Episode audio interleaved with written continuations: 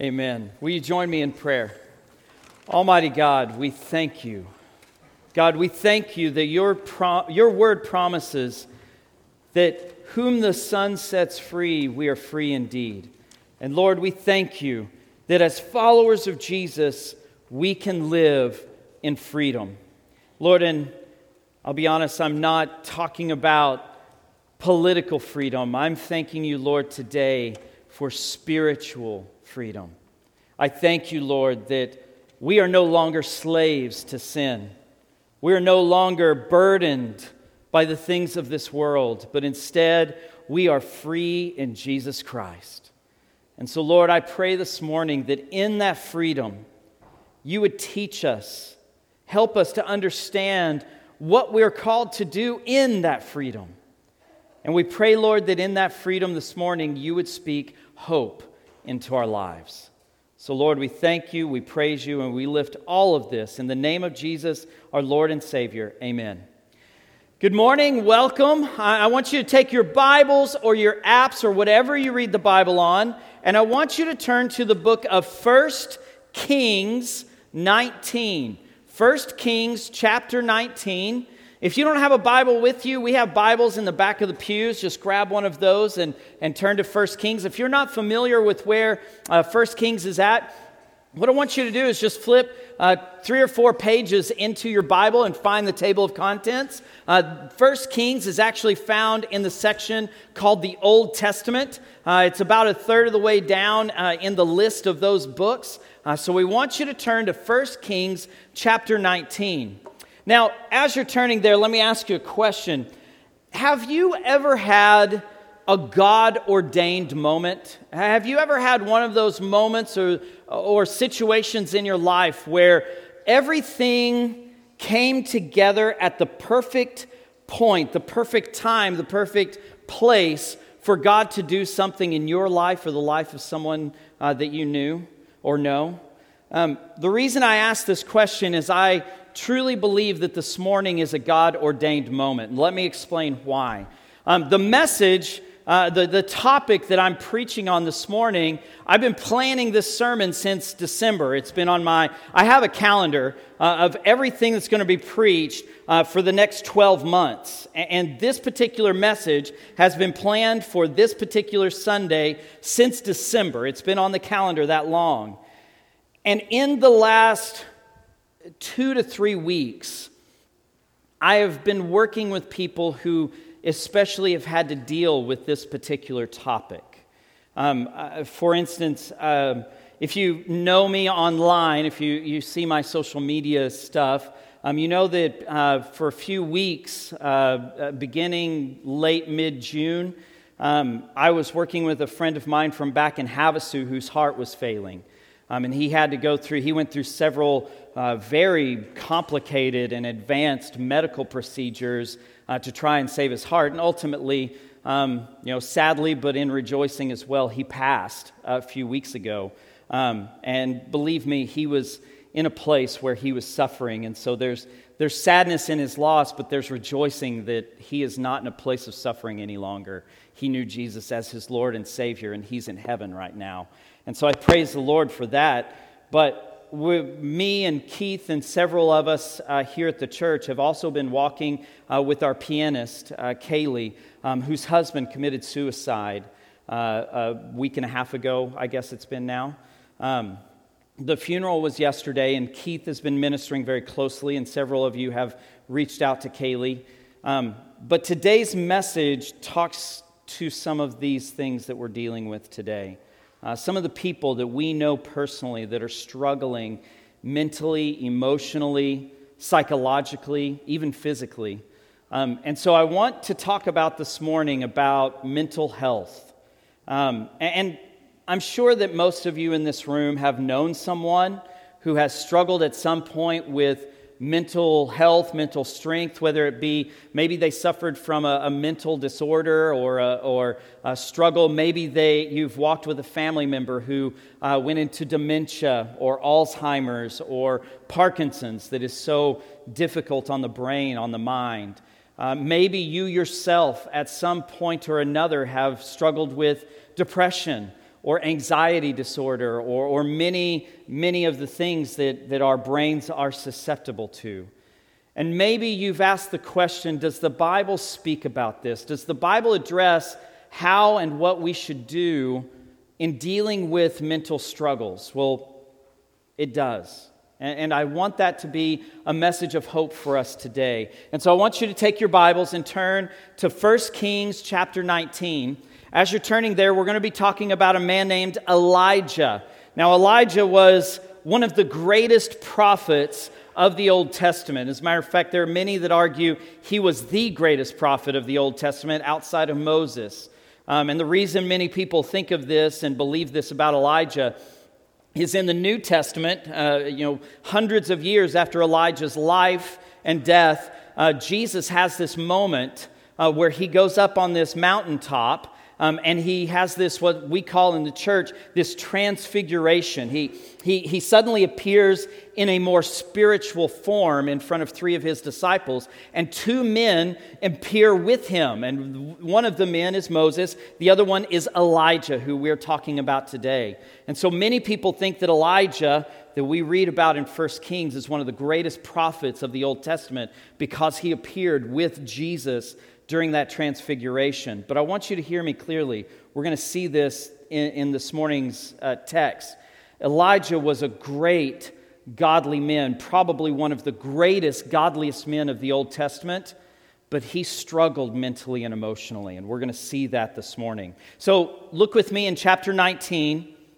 Um, what has happened is in chapter 17, Elijah has uh, predicted that there would be no rain for three years uh, in the kingdom of Israel, the northern kingdom. And so he, he goes through this process of predicting that. Three years pass, and then we get into chapter 18, and Elijah has this confrontation with the king of Israel, this man named Ahab. And he calls him out basically for his idol worship. And so he says, You know what? Let's put these idols to the test. And so he, he calls all the people of Israel and all the prophets of this, these two false idols named Baal. We, we sometimes call him Baal, but in, in Hebrew he was named Baal. Baal and Asherah is, is the way they pronounced it. So these two idols were who Israel were worshiping.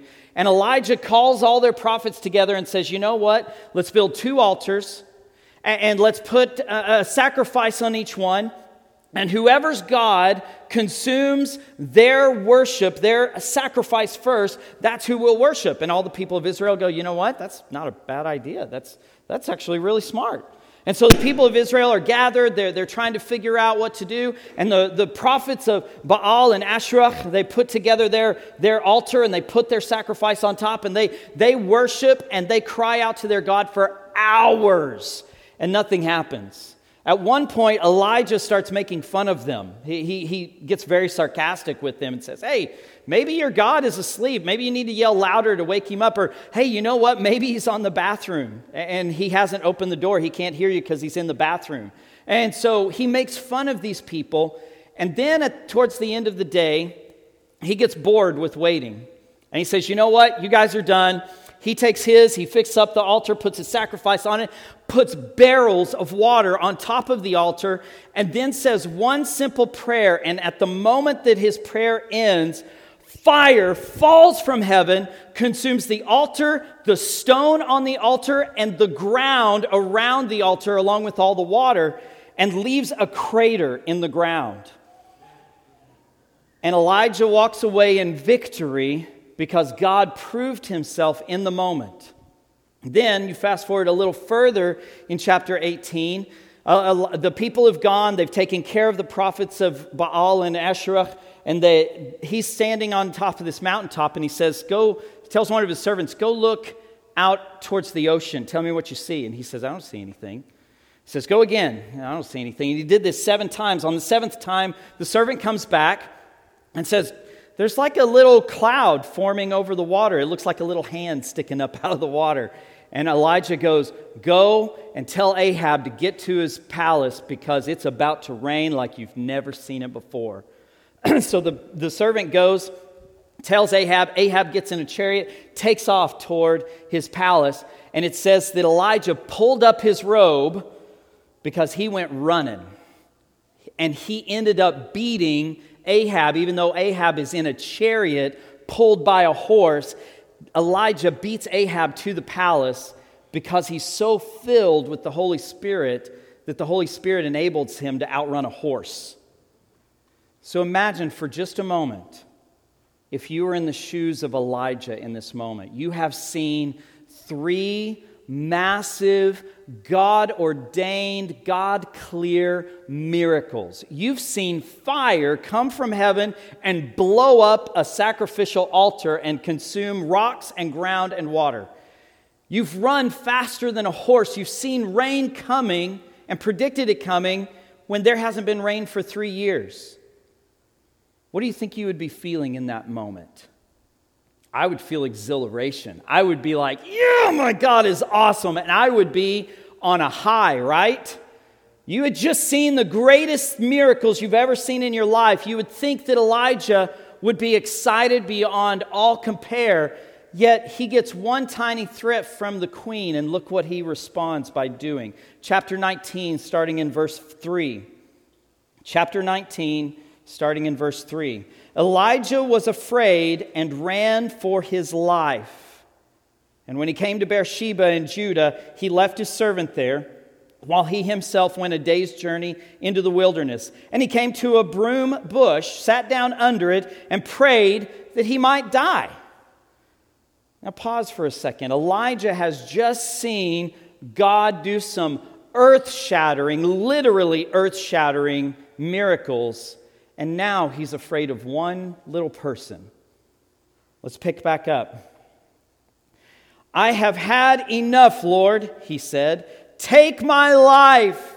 I'm no better than my ancestors. Then he laid down under the bush and fell asleep. And look at what God's response is, middle of verse 5. All at once, an angel touched him and said, Get up and eat. And he looked around, and there by his head was some bread baked over hot coals and a jar of water. And he ate and drank, and then he laid down again. Then the angel of the Lord came back a second time and touched him and said, Get up and eat, for the journey is too much for you. So he got up and ate and drank. And strengthened by that food, he traveled 40 days and 40 nights until, until he reached Horeb, the mountain of God. And there he went into a cave and spent the night. So, Elijah has just had the most earth shattering, amazing, miraculous encounters with God, and he gets one little threat and he runs away and asks God to take his life. Kind of an up and down, don't you think? Elijah's not exactly screaming God's strength in this moment, he's screaming weakness. He's screaming mentally and emotionally, I can't do this anymore.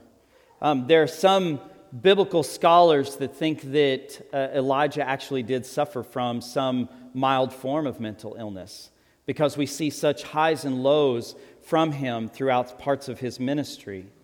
And let me tell you this mental health is real, it is something that we all need to be aware of. And so I have two questions that I want to ask this morning in light of this. The first one is why should we care? As the church, why should we care about mental health? Well, first off, there's a, a, point in God's Word, Matthew 22, where a scribe comes to Jesus and he says, Jesus, you're a great teacher. What are the, what's the greatest commandment in all of God's law? And what is Jesus' response? Love the Lord your God with all your heart, with all your soul, with all your mind, and with all your strength. And the second one is like it love your neighbor as yourself. But think about the four aspects that we're supposed to be loving the Lord with all our heart, soul, mind, and strength. Three out of the four have to do with our minds. Three out of the four have to do with mental aspects of us our emotions, our thoughts, our faith, our beliefs.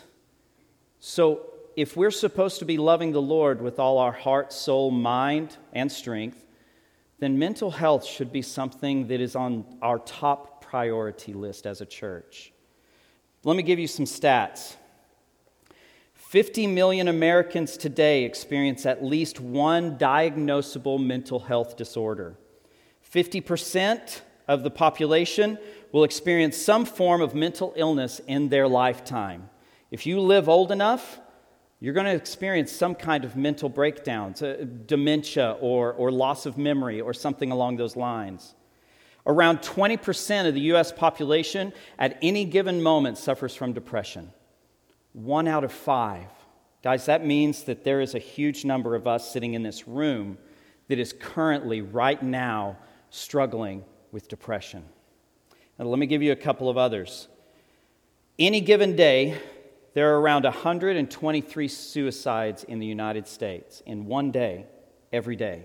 123. Suicide is the 10th leading cause of death in the United States. That should be a wake up call to us as a church. People are dying and suffering because the church is not openly talking about this. Uh, and let me just briefly chase the rabbit of suicide for a moment because our church has recently dealt with this, obviously. I have had close personal friends who have committed suicide. And let me tell you right now, um, the last one uh, that passed away from suicide that I was very close with uh, was two years ago. And as a pastor, many of my people, the people in my church, came to me and said, Well, well isn't he going to hell because he committed suicide? Isn't that one of the sins that uh, is unexcusable? Let me tell you right now, it is not what you do in this life, it's who you know that determines your eternity. There is nowhere in God's word that tells us that suicide will send us to hell. The only thing that our Bible teaches us is that a life changing relationship with Jesus Christ determines our eternity. I can tell you beyond a shadow of a doubt that my friend two years ago and Michael, that used to sit right here on this second row, knew the Lord, and they're in heaven with our Savior. The belief that suicide sends us to hell is a Catholic belief. It is not Protestant, it has nothing to do. Baptists have never believed this. And so let me tell you very assuredly and confidently your relationship with Jesus determines your eternity, not the method of your death. At the same time, please hear me. If you are struggling with suicidal thoughts, that's also not an excuse to enact that, to do that. Christ wants to redeem your life. Please hear me on that. If you struggle with depression or suicide or anxiety or PTSD or any of the wide range of mental struggles that we as people can struggle with, please hear me. God wants to redeem your life right where you're at. He has healing available for you. Now, there are a variety of reasons for uh, mental dis, uh, difficulties. Uh, they can be psychological. Uh, we know that the electrical makeup of our brain, your brain sends signals chemically and electronically. And we know that the electronics in your brain can get out of whack from time to time and can cause thoughts that you wouldn't normally think. Sometimes situations, uh, loss of someone close, a tragedy, abuse, uh, a crisis, um, maybe spiritual disconnection can lead to uh, difficulties in mental health. Um, we also know that the chemicals in your brain can get out of whack too. There are three chemicals serotonin, norepinephrine, and dopamine that control the way your brain thinks day in and day out. And we know through brain scans that sometimes that chemistry within your mind can get unbalanced and can cause your brain to go in a direction that you don't want it to go. So, hear me clearly on this. We know that mental health is a physical issue, yet the church for decades has swept this under the rug and has treated this particular physical disorder differently than any other physical disorder. Um, let me kind of put this in a different perspective for a minute. Many of you in this room suffer from physical problems like diabetes or blood pressure, and you're on a medication to balance that insulin level or to balance that pressure within your body, and you take those medicines because your doctor prescribed those medicines because you had tests that clearly showed that for your physical health, the best thing to do was to take something to balance those chemicals, those pressures, whatever it is, in your body, correct?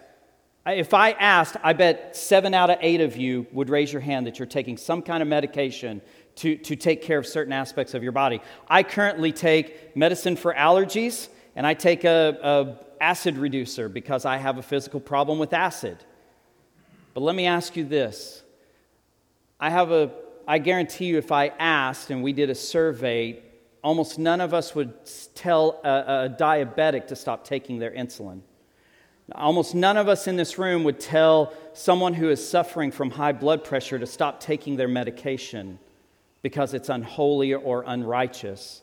So, why has the church historically taught mental, treated mental disorders this way? As someone who has a certificate in counseling, a degree in it, I can tell you that there are physical reasons why some people suffer more mentally than others. And I want to tell you right now there are re- things that God has given us, technologies, medications that God has given us to help treat these mental disorders. And as First Southern Church, First Southern Baptist Church of Scottsdale, we as a caring church, because we are, we are a very caring church. As a caring church, I want you to hear if you struggle here or you know someone who does, we want to care for you in a way that's both biblical and physically responsible, medically responsible. I want you to hear this, and here's my big idea. This is that thing that I want you to think on. And if you struggle here, I want you to hear this so clearly today. Here's that statement There is always hope for those in Jesus. And I have always, in all caps, for a reason. If you struggle with mental disorder, mental difficulties, I want you to hear there is always hope for you. If you know someone who is struggling mentally, there's always hope for that person in Jesus Christ. And I want us to be clear that we will be a church that loves these people. You see, if we tell people that hope is found in Jesus, then we need to help them find that hope, don't we? We need to be a safe place. We need to be a place where people can come and hear that Jesus, living a perfect, sinless life, died on a cross to save them from their sins. That his blood was the perfect covering, the perfect cleansing of our unrighteousness, of the way we fall short, the way we disobey God. And that that blood, that hope, that salvation is available to anyone who would live their life in dedication, in belief in Jesus Christ. They need to hear and know that that hope is available to them. And so Jesus died for them, and Jesus made comments like in Matthew 11, he makes the comment that my yoke is easy and my burden is light. Jesus wants to come alongside every person who struggles physically, mentally, emotionally, situationally, he wants to come alongside you and walk with you and carry you in times of difficulty. Jesus wants to help you. In Romans 8 38 through 39, it gives us this assurance. It says, For I am sure that neither life, nor death, nor angels, nor rulers, nor things present, nor things to come, nor powers, nor height, nor depth, nor anything else in all creation will be able to separate us from the love of God in Christ Jesus our Lord. No matter how you feel, no matter where your emotions may be in a moment, the love of Christ can never be pulled from you. His love can never be separated from you. His love and His hope is always there, it's always available. So I've asked the question, why should we care? Now I need to ask the question, how should we care? How should we care? I think there's three things that the church should provide for those struggling mentally, physically, situationally, in any way. And here are those three things. First, we need to provide safety. Provide safety. The church should be a sanctuary, a safe place for anyone to come and receive the healing and the hope of Jesus Christ. Which means that we can never look at someone and say, that person's crazy. That person's sick in the mind. We can never say that they're weak because we don't know their situation. We can never look at them and say, oh, they just need more faith. No, they probably don't need more faith. They probably need the church to come alongside and help them in their faith with where they're struggling. You see, they don't need judgment, they need the support and the specific help for their unique struggle. And guys, I think this applies to any struggle that we have. Every single one of us in this room have some kind of struggle, whether it be physical or mental or spiritual. We all have some struggle. And the church should be that place that we feel we can safely come and say, I need some help. Help me. That's what the church should be. The second thing that we provide is we should provide connection.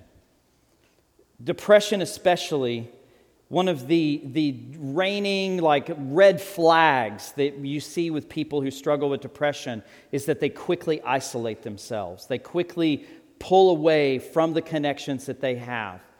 We as a church should be the first place that we build connections, and through those connections, we care for one another. Your Bible studies, our different groups that meet regularly, whether they be visitation groups or, or choir or, or, whatever group that we, we meet with with other believers on a regular basis, should be the place where if somebody doesn't show up for two or three weeks, it's that group that's calling them up. Hey, we've missed you. We've missed the connection that we have with you. How can we come alongside and help you connect back in? As a counselor, I can tell you that connection is one of the first ways that a person can gain healing from anxiety and depression. It's one of the key factors to people who struggle in this area for healing is to build connections back. Lastly, the church should provide help. And let me tell you right now, if you're struggling here, please hear me on this. If you are someone who's struggling with depression, suicidal thoughts, anxiety, PTSD, or the wide range of different mental struggles that we can all deal with, that we can all struggle in, I want you to hear me very clearly this morning. We, as First Southern Baptist Church of Scottsdale, want to provide you the help that you need. Whether that be counseling, whether that be a referral to someone that can help you to overcome that difficulty, whatever that may be in your life, we want to come alongside of you. And through building connection and safety, we want to help you find the resources that you need to get you healthy, to get you to the place where you're better. There's always hope. Please hear me on that. There's always hope in Jesus. And so, if you're struggling today, I want you to hear that loud and clear. I want to sing it from the rooftops that there is always hope in Jesus, and there's going to be always hope in this church because we follow Jesus. And so, please, action steps. If you don't struggle here, praise God. But I do pray that if you know someone who struggles in this area, that you will encourage them, that you will stay connected to them, and that you will help them find through safety, through being that safe place in their life, that you can help them find the help that they need. If you do struggle in this area, please hear me. If you're not getting help of some kind, please contact us. Please let us ha- help you find somebody that can help you please give us the opportunity to connect you with a professional or with one of our counselors here at the church or with a minister or with a, some kind of group that can help you get through and be strong mentally, emotionally, and spiritually through the struggle that you're going through. Please do not go through this week without reaching out for help. Don't let it go on. Don't feel ashamed. Do not feel guilty about needing to do this. It's just like any other physical ailment that you would struggle from. If you were sick, you would go to a doctor. If your brain is not healthy, you need to go see someone. And please let us help you find someone that can spiritually and emotionally and physically help you right where you're at. There's always hope. There's always hope in Jesus Christ. And there are some of you in this room that needed to hear that message today. And so I pray that you will have the hope in Jesus, the hope that can only be found in Jesus Christ. Will you join me in prayer? Almighty God, we thank you for today. And God, we thank you that you provide us with hope, that you provide us with the ultimate hope, the hope that can only be found in Jesus. And Lord, my prayer today is that if there is anyone here today that is struggling in this area, that they would not be ashamed, that they would not be afraid to reach out and get the help that they need. So, Lord, we thank you for today, and we pray all of this in Jesus' name. Amen.